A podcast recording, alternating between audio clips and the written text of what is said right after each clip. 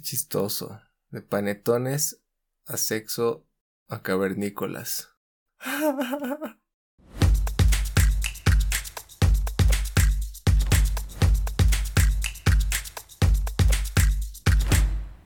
Diez, nueve, ocho, siete, seis, cinco, cuatro, tres, dos, uno. Comienza un nuevo Amuki. Hola, ¿cómo estás? ¿Cómo están? Gracias por sintonizar tu radio Amuki a lo antiguo. Una vez más, estamos charlando con el Juama. ¿Cómo es Juama? ¿Cómo es? Me agrada la, la intención de doble intro. La próxima voy a hacer triple intro. Perfecto, vamos a estar a la espera entonces. Esta semana he estado un poco bombardeado con panetones. Pero si recién estamos en septiembre. Hermano, ya estamos a finales de octubre. Recién nomás ha sido el día de la amistad. Creo que al día siguiente del día de la amistad ya comienzan a fabricar los panetones. Para mí todavía es marzo. Yeah. Bien duro. No, es que sí. ¿Sabes? Ayer, después de harto tiempo, al volver a mi casa de noche, he escuchado por varios barrios así música fuerte. Así que como que ya está queriendo volver toda la normalidad, incluso los panetones. Sí, pucha, es increíble cómo ni siquiera hemos llegado a, a probar las tantaguaguas del Día de los Muertos, pero ya panetón. ¿Cuándo era las tantaguaguas? ¿Falta? sí, sí, sí. ¿Cuándo es? ¿Noviembre? 2 de noviembre, Día de los Muertos. Ah, ya, ya. Sí, sí, tranquilo. Vas a tener tu tantaguagua. Es que como ya no hay nada, como ya no ocurre nada, como si las fechas fueran la misma. Sí, sí. No me agrada lo que te bombardean con panetones y falta. Obviamente hay algo detrás de eso, que es el consumismo y el querer vender más. Pero supongo que algunas personas esperaban Navidad o ese mes para comer panetón. Ahora ya lo tienes desde octubre. Ahora hay todo el año. Lo que so, lo que tanto que hacen que no venden, pucha, creo que hasta junio del siguiente año hay unas sobritas. Y, y lo peor es que los panetones creo que aguantan, los hacen para aguantar. No sé, para dos navidades. No en marzo, en febrero normalmente están queriendo rematar con sus promociones ya para sacarse de, del stock y liberar estantes. Todo el año panetón con picana. No puedes. Así que chiste. La tienes que desear. Pierde su esencia, ¿no? Así de. Claro. Oye, te cuento igual que he visto hace minutos nada más una pelea de UFC. Un ruso, Khabib, no sé si lo ubicas. No, no, no lo ubico, pero por antecedentes sé que los rusos son bien, bien intensos. Más intensos que el Sam. Sí, sí, sí, es un luchador que tiene una racha de 29 victorias, 0 derrotas. Contando la de hoy, sábado. Oh, ¿qué peso es? ¿Es light heavyweight? No, heavyweight creo que es. ¿Y cuántos knockouts? Creo que tiene 20. Tiene bastantes por sumisión, es un capo peleando en ah, ya, jiu-jitsu. La de hoy justo ha ganado durmiéndolo al, al contrincante ahí en el piso. Ota.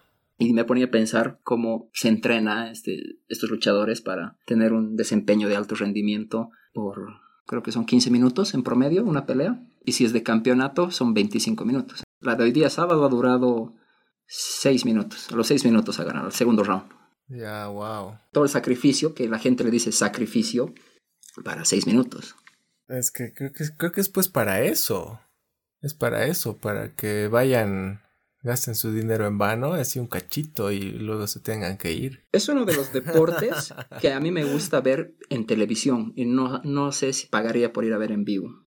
Claramente el Coliseo debe tener una buena vibra, ¿no? Y una energía así, Claro. pero... Además, o sea, el, el simple hecho que estén ahí los tipos performing frente a ti, unos tipos de ese nivel de... Las artes marciales las veo como arte igual, porque, o sea, tienes que tener una destreza única, reflejos únicos, o sea, súper bien eh, entrenados y desarrollados, prácticamente sobrehumano o, o, o en el percentil superiorísimo de, del humano promedio, para estar ahí, pues, para estar en el octágono. ¿Alguna vez has escuchado la música clásica en vivo?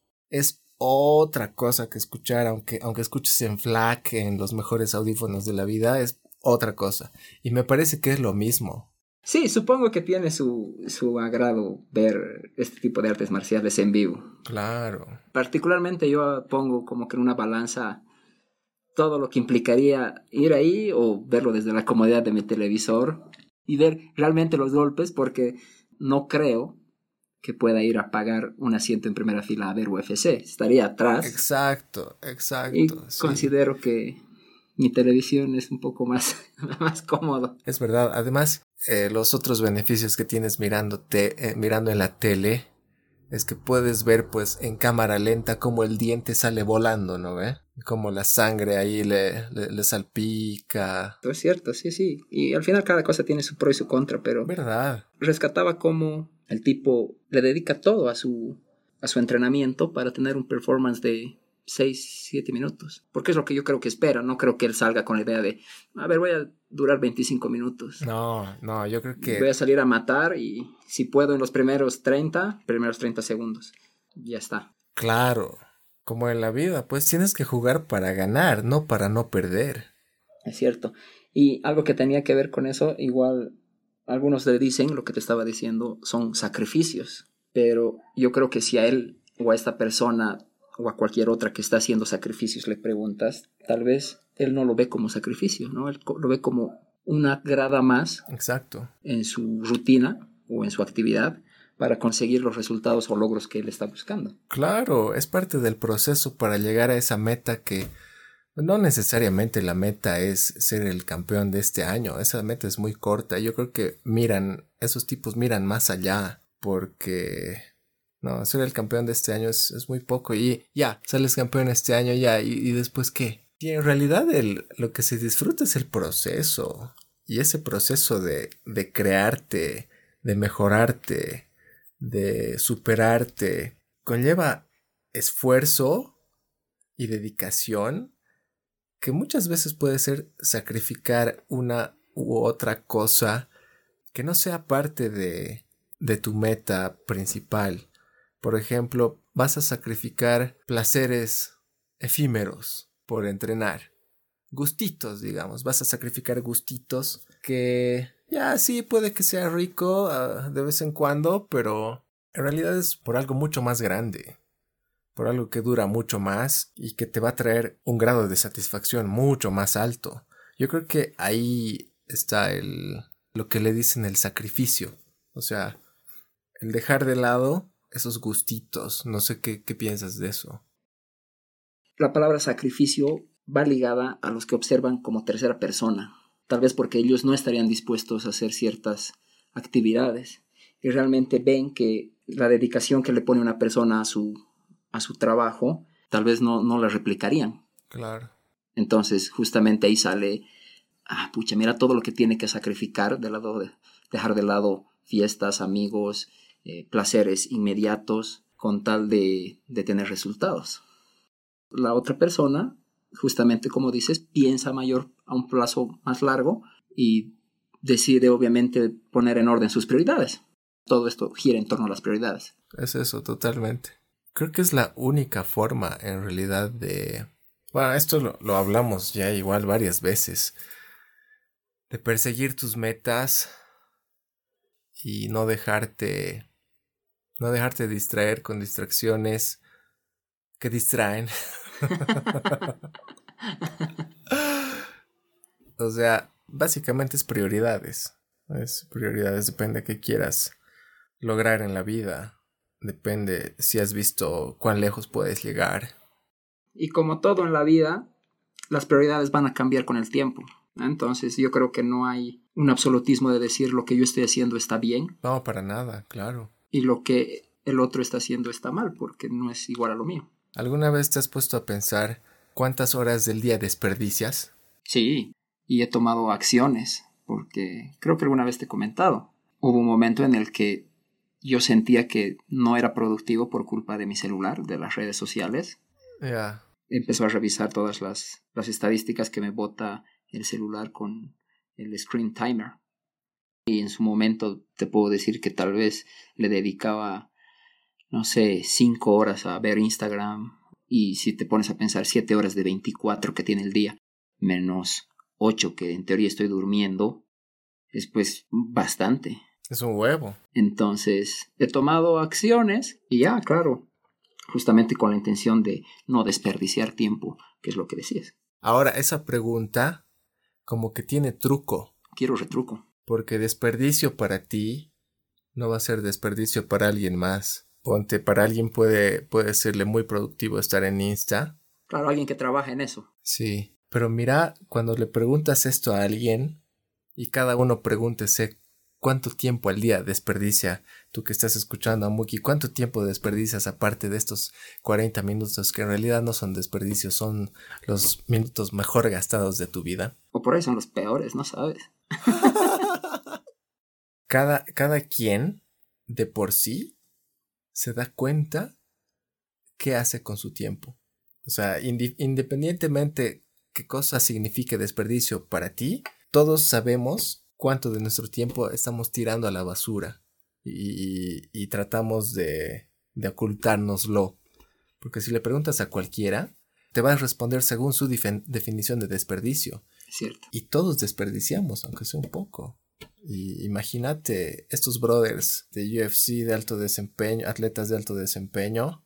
Yo creo que el desperdicio que tienen es mínimo y por eso llegan a esos niveles. Por eso están donde están, pues. Claramente, algo que has dicho me hace sentido es todos sabemos cuánto tiempo desperdiciamos. No es que está ahí pasando de lado, ¿no? O sea, estás consciente de que no estás aprovechando tu tiempo y que lo puedes invertir en algo mejor. De hecho, pero de todas formas, yo sé cuando estoy desperdiciando mi tiempo, pero digamos que no me castigo, no me avergüenzo de mí mismo, no me, no me siento mal por desperdiciar porque ah, por algo lo estoy haciendo. Y tampoco hay que martirizarse. Para mí es, es, eh, es importante dejarte ser también. Pero una cosa es pues perder cinco minutos, ya, diez, ponle está bien, o sea, no te sientes mal, tal vez hasta lo tomas como una distracción para justamente reordenar tus ideas y tomar un aire, un café y sigues adelante. Pero ya dedicarle una hora o dos horas continuas sabiendo que tu actividad no tiene nada que ver con, digamos que con Facebook o con los videojuegos. O sea, yo sé que hay mucha gente que, que le encanta jugar, pero una cosa es pues que te distraigas, no sé, un rato, a otra muy distinta no sé, seis horas de solo jugar. Cuando no tienes un... no te devuelve nada el jugar. Es verdad. O sea, si estás ganando plata jugando, ah, ya, bienvenido. Si no, eh, seguramente depende de ti. Si, si tú crees que estás desperdiciando ese, esas seis horas, o tal vez lo ves desde el punto de vista, estoy desarrollando nuevas habilidades por seis horas, estoy aprendiendo a reaccionar más rápido por seis horas. Entonces, no creo que la gente al final vaya a latiguearse y decir, no, ¿cómo voy a perder? Porque nadie lo ve así, supongo. O sea, tendrías que ser muy, muy, muy sedentario y consciente de decir, ah, no quiero hacer nada, voy a desperdiciar mi día. Al final yo creo que cada quien se pone la excusa que puede. Sí, eso. Pero, ¿sabes? Los que desperdician conscientemente, me parece que, bueno, creo que yo lo he vivido en el pasado, por eso por eso siento esta idea que, mm, o sea, sabes que estás malgastando tu tiempo, no invirtiendo tu tiempo. Y mm, por más de que digas que no y que te pongas excusas o razones, entre comillas, de, de que lo que estás haciendo te va a traer algún beneficio X, em, subconscientemente tienes un resentimiento contra ti mismo. O sea, tu yo grande se resiente con tu yo pequeño porque está haciendo huevear y no estás yendo hacia tus objetivos superiores. Entonces, tienes cierto resentimiento de ti contra ti y te vas a dar cuenta en las personas que claramente pasan demasiado tiempo sin invertirlo y estando conscientes de eso, que mm, tienden a ser bien reactivas en la vida. Como que cualquier cosita las molesta, cualquier cosita está, está... ¿A la defensiva? Sí, más o menos a la defensiva, pero más que todo eh, en reacción a, todo. Como que de pronto alguna acción externa del, del ambiente las, las hace recordar ese, ese comportamiento que están teniendo y, ah, y se ponen así, sí, a la defensiva. Como que el ambiente les recuerda que están hueveando y reaccionan en contra de eso. Obviamente son cosas muy sutiles que mm, como que las puedes ir viendo en ti mismo con el pasar del tiempo y si es que estás bien alerta de tus emociones y de tus pensamientos. Y una que estás consciente de eso en ti, es mucho más fácil verlo en los demás. Y eso como que también te ayuda a entender el porqué del comportamiento de muchas personas. Pero ese ya es otro tema. Estábamos hablando de la fruta brillantada de los panetones. ¿Te gustan los panetones de fruta brillantada? Pucha, cuando han salido los panetones de Choco Chips, qué bien. Qué cosa, qué, cosa más genia que se les ha ocurrido. ¿Han pensado en los que no gustamos de las frutas brillantadas? Sí. ¿Y a quién se le ocurre hacer fruta brillantada? A ver. ¿Por qué? Supongo que así ha llegado la idea de pan dulce, panetón y todo eso. No, no soy mucho de ese tipo de, de snack. No me gusta mucho el panetón. Pero sí, de vez en cuando, o sea, por lo menos un panetón, un pedazo de panetón de chocolate al año sí voy a comer. ¿Chocolate con choco chips? Claro, de chocolate con chocolate, cubierto con chocolate, base de chocolate. Excelente. El, el panetón pecado, como la torta pecado. Y creo que justo ha salido un panetón. ¿Ah, sí? De El Sable, chocolatería El Sable, que lo quiero probar. Uh creo que es el, elegido para este 2020. Ah, excelente. Para el panetón de chocolate. Hay que taguear al Seibo aquí en este segmento. claro, tal vez nos cae un hito, un chocolatito. Hablando de esto, ya me ha dado ganas de, de panetón de chocolate.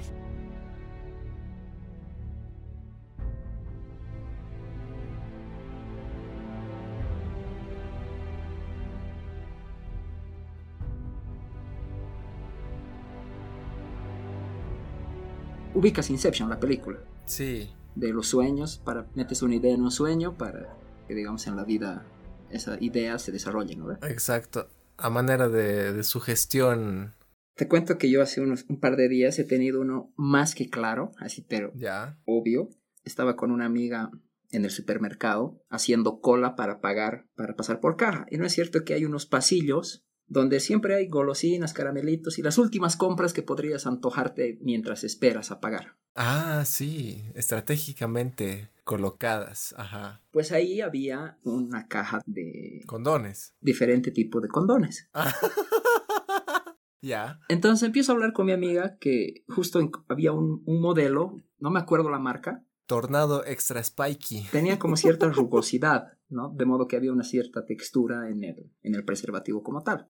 Entonces yo le estaba comentando a esta amiga que hace unos buenos años habían unos americanos aquí en Bolivia, marca Inspiral, que tenían esa característica. Ajá. Y que bueno, obviamente tenían, generaban un placer muy, muy, muy intenso, tanto en el varón como en la mujer. Y le empecé a contar, obviamente, la, la experiencia que digamos que yo había tenido con esos y que me llamó la atención que ahora, en esta nueva marca... Vamos a taggear a esa marca aquí igual, tal vez te te dan las muestras. No, no, no me acuerdo la marca. Oh. O sea, sé que no es común, así como los... Masculán. Sé que no son masculán. Pero bueno, da la casualidad de que justamente le cuento de otros preservativos que generaban temperatura. Tú te ponías el preservativo y, o sea, no sabías en ninguna parte del, del, sobrecito, te decía si el condón te generaba calor o te generaba frío. Entonces era así como que una suerte sin blanca que solo te enterabas. Ah, pero, pero te tenía que, alguna te tenía que... Una de las dos, ¿no? No era como que lo mismo tanto para el varón como la mujer, podía ser cruzado. Ah, mira, qué divertido. Divertido e interesante desde mi punto de vista, porque justamente daba para ahí para estar hablando y bueno, la espera en, la fila del supermercado se hizo bastante larga. y de pronto tenías un montón de gente alrededor tuyo escuchándote hablar de condones. Sobre todo una mujer que era la que estaba detrás de mí. Ah, ¿de verdad? Ah, ya. estaba ahí con las orejas así. Y da la casualidad de que, bueno, pagamos nuestras compras. Mientras yo estaba embolsando, justamente empiezan a pasar los productos de la siguiente persona, que era la mujer. Ah. y justamente así, entre tenía dos paquetitos de los condones no. Ah, de estos que tenían la texturita inicial por la cual habíamos iniciado la conversación de los condones. Ah, mira, excelente. Oh, qué excelente. Y justamente le digo a mi amiga, mira, esa chica parece que le ha gustado la conversación. Excelente. Y seguro varios de los que están escuchando van a ir a buscar, ya que no sabemos la marca, van a ir a buscar supermercado por supermercado. ¿Cuál tiene el, la textura mega tornado super spiky efecto caliente frío? Es que eso caliente frío no hay aquí. ¿No hay? Ah, entonces solo textura tornado. Pero así el Inception y cuando me salía del supermercado, pues me fui con esa idea de que tanto hablar de preservativos, ah, qué la chica de atrás ha, recibido como que la idea de Inception has been made y listo, ya está. Esa noche llevaba condones a su casa. ¿Y no se ha sonrojado ni nada? Porque, pucha, a mucha gente le cuesta comprar condones. Pero así es... No. Es que tampoco era una jovencita, era una mujer. Yo creo que mientras pasan los años, esa vergüenza que tienes de comprar condones desaparece. Ajá. Voy a hablar por mí. Yo sí he tenido una época en la que sí me daba vergüenza ir a la farmacia y pedir condones. Y, no, y en la farmacia dices, tiene preservativos, por favor. Con, otra voz. Preservativos, por favor. Preservativos, por favor. Pero luego, mira, es como que he vivido igual la transformación del mercado, porque luego han dejado de vender condones exclusivamente en las farmacias y han aparecido en los supermercados. Y ya no tenías que pedirlos, simplemente levantarlos y hacerlos pasar por la caja registradora. ¿Verdad? Entonces, ya al día de hoy, obviamente, si yo tengo que ir por unos condones, ya sea en una farmacia o en un supermercado, pues para mí ya se me hace súper natural. Claro, como ir a comprar dulces. O panetones. O panetones con fruta brillantada. Es una etapa, yo creo que todos hemos vivido. Supongo que un buen porcentaje de personas han sentido esa vergüenza de comprar preservativos. Es generacional igual. Me acuerdo que había una publicidad que decía el látex está de moda, usa condón y me parecía tan sencillo y... Ah, mira. Digamos, como que transmitían la idea de, ok, ¿quieres tener sexo? ¿Qué opinas sobre el sexo seguro? ¿Qué opinas sobre el látex? Aquí hay condones, está de moda. ¿Sabes? Sería interesante que haya mucho más fomento a eso, porque en realidad es una cosa buena que estás haciendo por ti y por la otra persona. Porque es seguridad en muchos niveles, tranquilidad en muchos niveles. Eh, tiene mucha lógica, porque obviamente no es solo el hecho de, digamos, querer tal vez no embarazarse. Sí. Considero que sí se tiene que trabajar en eso de, de fomentar, pero no de una manera tan burda como alguna vez he visto que se aproxima carnavales y de pronto regalan así, pero lanzando como si fuesen panfletos. Aquí tienen condones. Sí, supongo que hay modos y pienso que se debería eh, intensificar esta labor que dices, ¿no? De promover realmente eso del sexo seguro. Yo creo que también, pero juega, tiene parte lo que sigue siendo tabú el sexo. ¿Por qué? Claro que cada vez menos, está bien, y, eso está genial, pero como si fuera, como si fuera algo malo, así, ¡ay no, Satanás ha dicho sexo! Es que, ¿sabes qué pienso? Que todavía somos una sociedad que tenemos muchos grupos de personas de distintas generaciones en las que si bien están las nuevas que acarrean ideas frescas, están las, las personas muy mayores que todavía se indignan o se incomodan al hablar de estas cosas, que para ellos sí era tabú. Sí, pero, pero ¿por qué? eran otros tiempos. No, yo no termino de entender por qué. Como te digo, o sea, para nosotros es normal hablar de sexo, condones. Cuando seamos viejitos, no nos vamos a indignar. Siempre se pide tolerancia. Que no haya racismo, que todos tenemos los mismos derechos. Bajo una idea, digamos, sencilla, habría que esperar a que el último de, la, de las generaciones pasadas muera y en teoría quedaríamos pura generación tolerante, ¿te das cuenta? En teoría. Ya. Y a partir de ahí sería un mundo no, claro. color de rosa, como se imaginan en Los Simpsons sin abogados, ¿no ve? Sí, sí. Cosa que tampoco va a pasar, porque las ideas se van transmitiendo a través del tiempo y al día de hoy, así como nosotros no se nos hace extraño hablar de sexo y condones, yo creo que hay gente que sigue teniendo ese problema o sigue creyendo que es tabú o que no se debe hablar. De hecho, pero ¿por qué? ¿Por qué creerías tú que, que no se debe hablar de estas cosas? ¿Pero por qué no hablarías abiertamente de esto? ¿Qué siempre es? De querer ocultar, de querer no, no mostrar el abanico de opciones que tienes. O sea, no entiendo qué ganaría una persona evitando hablar de sexo. Quiere evitar implantar la idea de tener sexo y decir el sexo es malo. Al final todo lo malo es sabroso y va por el otro camino va como que la idea en sí misma se va a reproducir.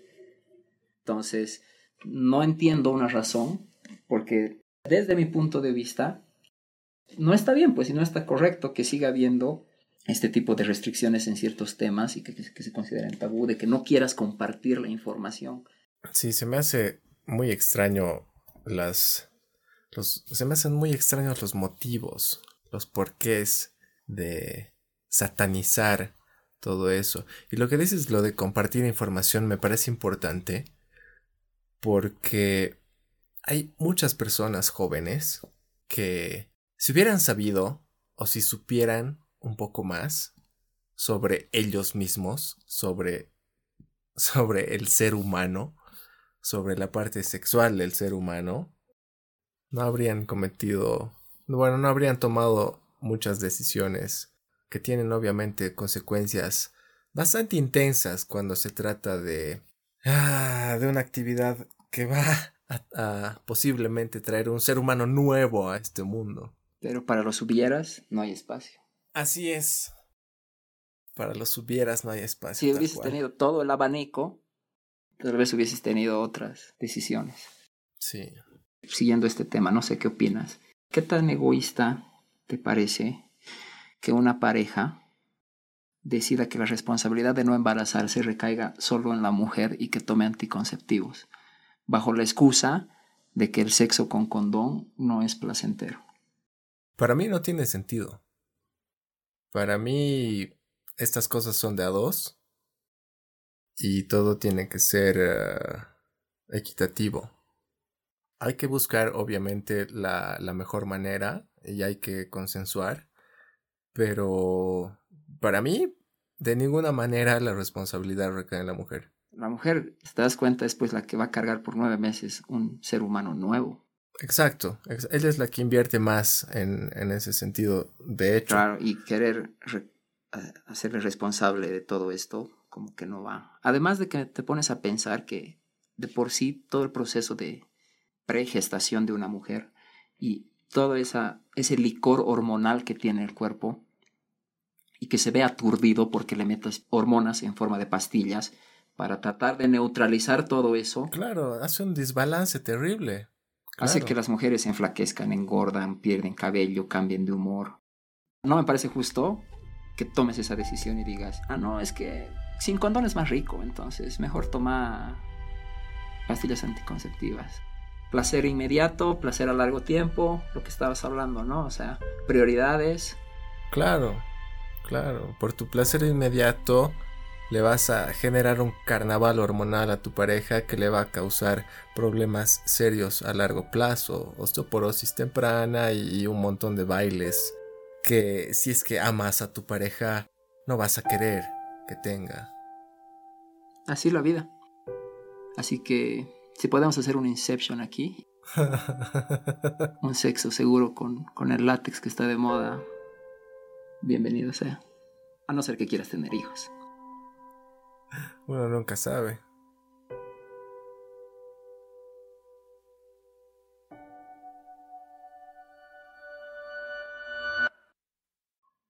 Oye, ¿qué entiendes por handyman?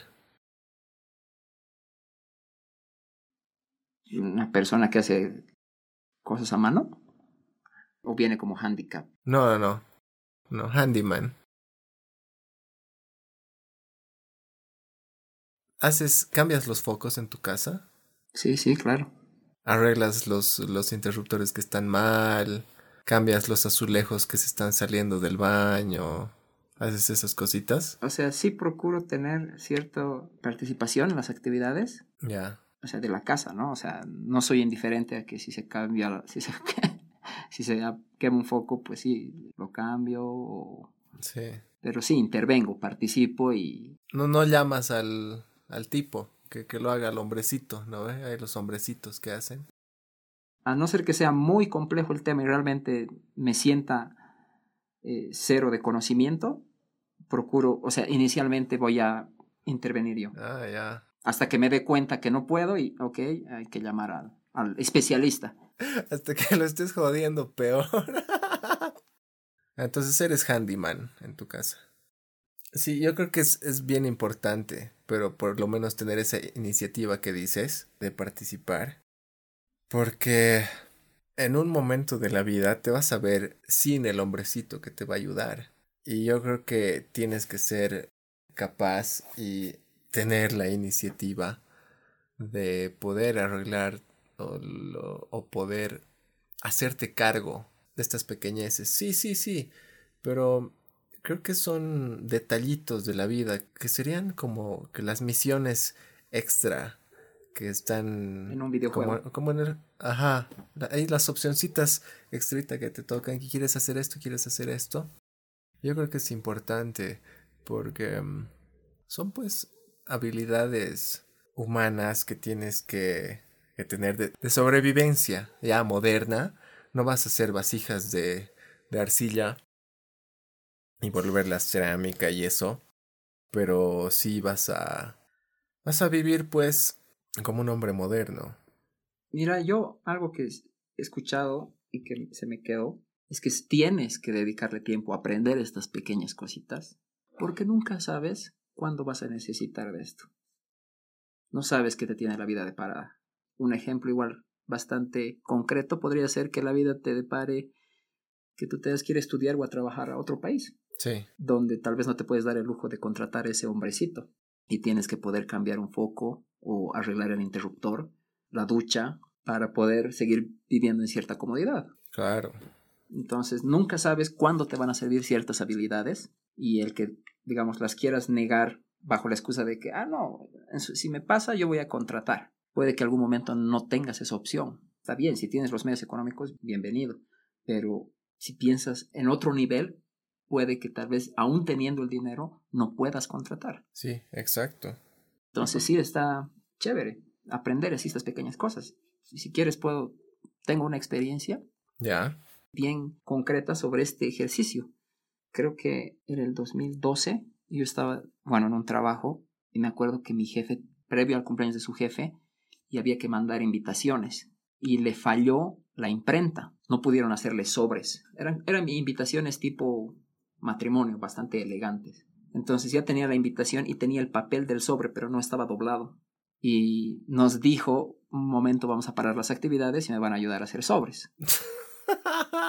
¿De verdad? Y yo me... Sí, sí, sí. Y yo me acuerdo que renegué en su momento, pero estaba así furia, furia, porque decía, o sea, me están pagando y por hacer una cierta cosa, pero estoy haciendo sobres. Y me estoy atrasando de mi actividad principal básicamente. Pero tenía una actividad así de negación y de frustración por hacer sobres, y eran sobres bastante minuciosos, que el doblez, que no había que mancharlos. Origami viejo. Tenían que salir en forma de rinoceronte. no, no, era bastante complicado.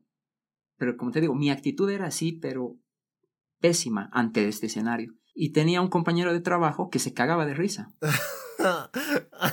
y lo único, lo único que me dijo fue, nunca sabes si algún día vas a necesitar hacer sobres. Y no me dijo más nada. Y era así como que ya, listo, ahí lo dejaremos. O sea, la charla no siguió, yo seguí enojado, aprendí a hacer sobres y ya. Y hasta ahora no llegó el día en el que necesité hacer sobres. sería, sería chistoso, sería como que el desenlace ideal.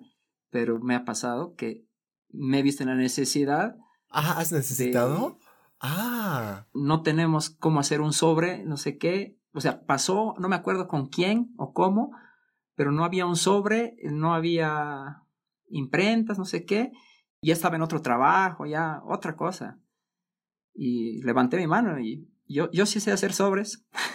no me digas. Tuve que hacer dos sobres con un conocimiento adquirido años atrás y que en su momento lo como que lo negué y lo lo renegué y el día que me tocó hacer sobres, le escribí a este amigo y le dije, te cuento que me ha servido aprender a hacer sobres. Y ese día ha sido el rey de la oficina.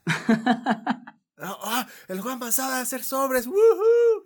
Ah, mira. ¿Me pasó? Qué rica experiencia, che. Sí, sí. Y entre una experiencia y la otra creo que pasaron fácil unos seis años. Wow. Y es que uno nunca sabe, la, o sea, de verdad, uno nunca sabe.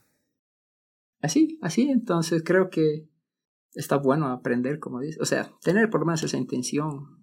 Hoy en día yo creo que mi actitud cambia, ¿no? Si se me ve, me veo ante ese escenario de aprender algo totalmente nada que ver a lo que, a lo que digamos estaría haciendo, pues no entraría con esa negatividad, directamente entraría con quién sabe cuándo me va a servir. Oh, todo sirve. Claro, claro, claro. Sí, las, las habilidades extra nunca están de sobra.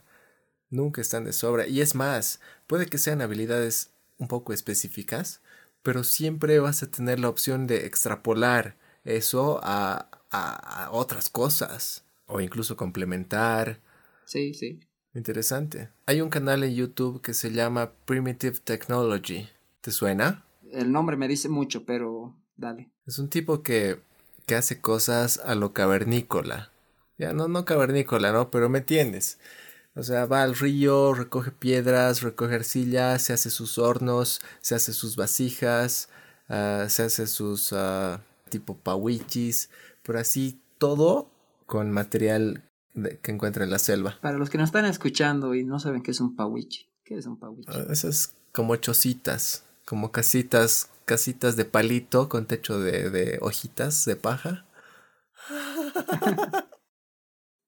E, eso es digamos, como me ha abierto la cabeza a llevar esto de las habilidades un poco más allá, porque lo ves al tipo y dices, este es el intelecto y creatividad básica humana trabajando así a pleno. Porque ya ahora tienes que, que a los informáticos así mega cracks de la cabeza que, que codifican y demás, si ese es otro tipo de, de habilidad y creatividad obviamente no se puede desmerecer porque están locos esos tipos. Yo no sé cómo crean muchas cosas. No sé cómo funciona un smartphone en realidad. Para mí es como brujería. Y tal vez para ti no, porque tú entiendes. Pero este otro tipo de habilidad más física, manual, de destreza, es destreza mental llevada a, a lo manual. Las manos y los pies. Porque este tipo anda así con, con pies pelados, patapila y se ayuda a agarrar las cosas con los pies, qué sé yo, tampoco como mono, ¿no? Pero usa, usa su cuerpo. Como una herramienta. Eh, sí, sí, sí, sí. Y usa su medio ambiente también eh, para, para darse ciertas comodidades. Me ha parecido muy interesante. Dice que he visto, creo que tiene un libro. Y mm, me va a servir para cuando me escape a, a la selva. A la Amazonía. A la Amazonía, sí. Creo que, creo que me voy a comprar ese libro. Y mm, ve, ve algunos de sus videos. Él no habla nada. O sea, el, el sonido solamente es sonido ambiente, de selva, pajaritos, grillos, eso, agua corriendo. Le tienes que activar los subtítulos. Y mientras está desarrollando alguna actividad en específico, te va describiendo qué es lo que está haciendo. Es súper interesante. Primitive Technology, ¿no? hay que darle una oportunidad. Exacto, y qué sé yo, en un viajecito a Coroico, qué sé yo, quieres, quieres encender una fogata, no tienes encendedor, no tienes pedernal, te vas a buscar ahí unos palitos y vas a hacer fuego y vas a comer más melos y te vas a, y, y, al hacer fuego te vas a sentir así. Un cavernícola. Un cavernícola hecho y derecho. Vas a botar tu smartphone a un lado y decir, ah, basura, yo puedo hacer fuego. Ya lo necesito. y vas a evolucionar desde el fuego. Al final, nunca sabes cuándo te va a servir las cosas en la vida en general. Sí, tal cual. Así que si te ha servido esta, este pequeño amuki, pues qué buena onda. Creo que con eso ya podemos llegar al, al final de nuestro podcast. Ahí va. Este podcast que no sabías que querías. ¡Tin, tin! creo que con eso nos despedimos. Gracias a todos los que nos han escuchado y gracias por su atención. Buena vibra a todos y nos escuchamos hasta la próxima. Gracias, gracias por escucharnos, gracias por dedicarnos un poco de tu tiempo. No te olvides desarrollar nuevas habilidades que siempre sirven. No reniegues si te ponen a doblar sobres, de algún rato te va a servir. Así es. No sabes. Y que tengas buena semana. Gracias. Gracias viejo. Nos vemos. Chao.